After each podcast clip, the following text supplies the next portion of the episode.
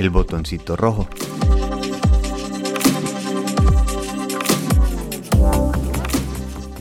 Buenos días, bienvenidos a Quiero Mi Rush. Hoy les tengo este experimento psicológico, a ver qué harían o qué pensarían. Imagínense que les llega una persona con una cajita y dentro de la caja tiene un botoncito rojo. Y lo que les dice es esto. Este botón le va a dar la oportunidad de decidir que la persona que yo escoja va a dejar de existir. Sin dolor, simplemente le doy al botón, esa persona deja de existir.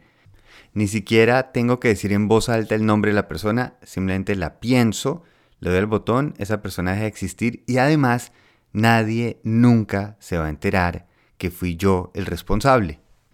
Y la verdad es que ni siquiera les preguntan, les dejan el botoncito, le dicen, ahí le dejo esto.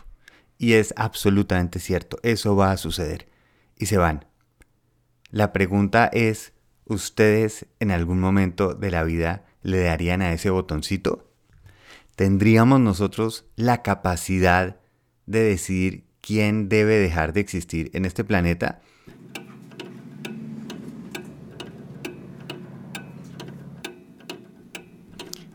Y dediquémosle un momentico, de verdad, si uno tendría esa voluntad o esa decisión de decir, ¿sabe qué? Sí, yo aquí voy a meterme en el destino, en la vida, y voy a decidir esto. O, si nos está costando moralmente pensarlo, ¿qué pasa si sabemos que alguien más tiene ese botoncito?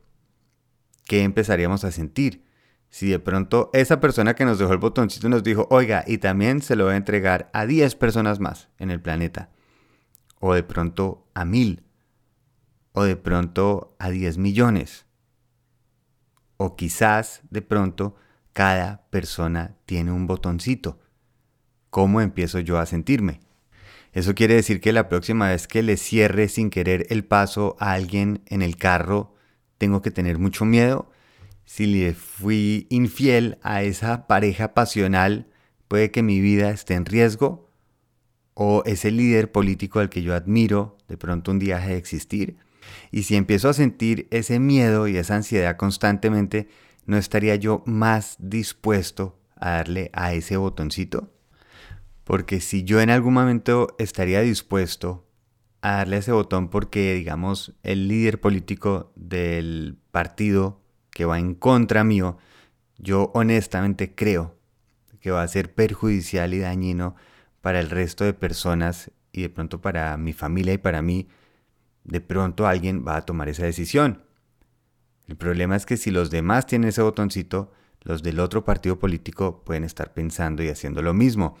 O puede llegar a suceder con los hinchas del equipo rival, o los de otra religión, otro idioma, otro país.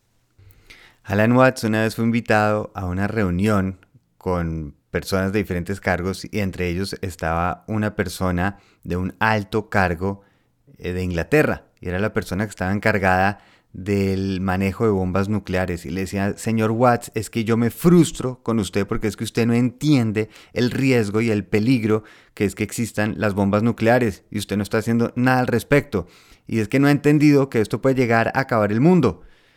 Y Alan Watts muy tranquilamente le dice, mi señora, yo creo que para usted este tema es tan peligroso y tan pasional que estaría dispuesta a apretar el botón para evitar que alguien más lo haga. Y es que ese es justamente el problema de los botones rojos. Cuando creemos que tenemos la capacidad de acabar con algo para evitar que algo suceda, porque creemos que tenemos el poder de saber qué es mejor, cómo deben ser las cosas. Por eso no es si debería o no usar el botón rojo, es no deben existir los botones rojos. Porque a veces para evitar que algo suceda, tratando de evitarlo, justamente lo creamos.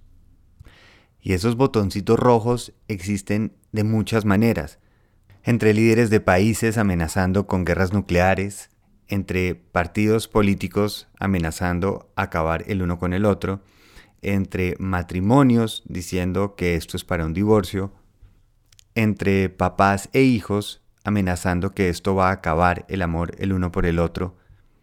En el momento en que alguien amenaza con un botón rojo, crea la posibilidad. Y en el momento que se crea la posibilidad, lo que crea es miedo. Son ultimátums, son amenazas. Y es cuando caemos en frases tan estúpidas como el que pega primero pega dos veces. Si la discusión, la conversación, la negociación se fue amenaza, es momento de parar. No es momento de ver qué botón tengo para apretar.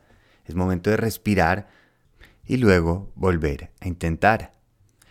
Mientras dos personas en una discusión estén sosteniendo un botoncito rojo, más que estar interesados por cómo conectamos, estamos más preocupados por quién va a ser el primero en presionarlo.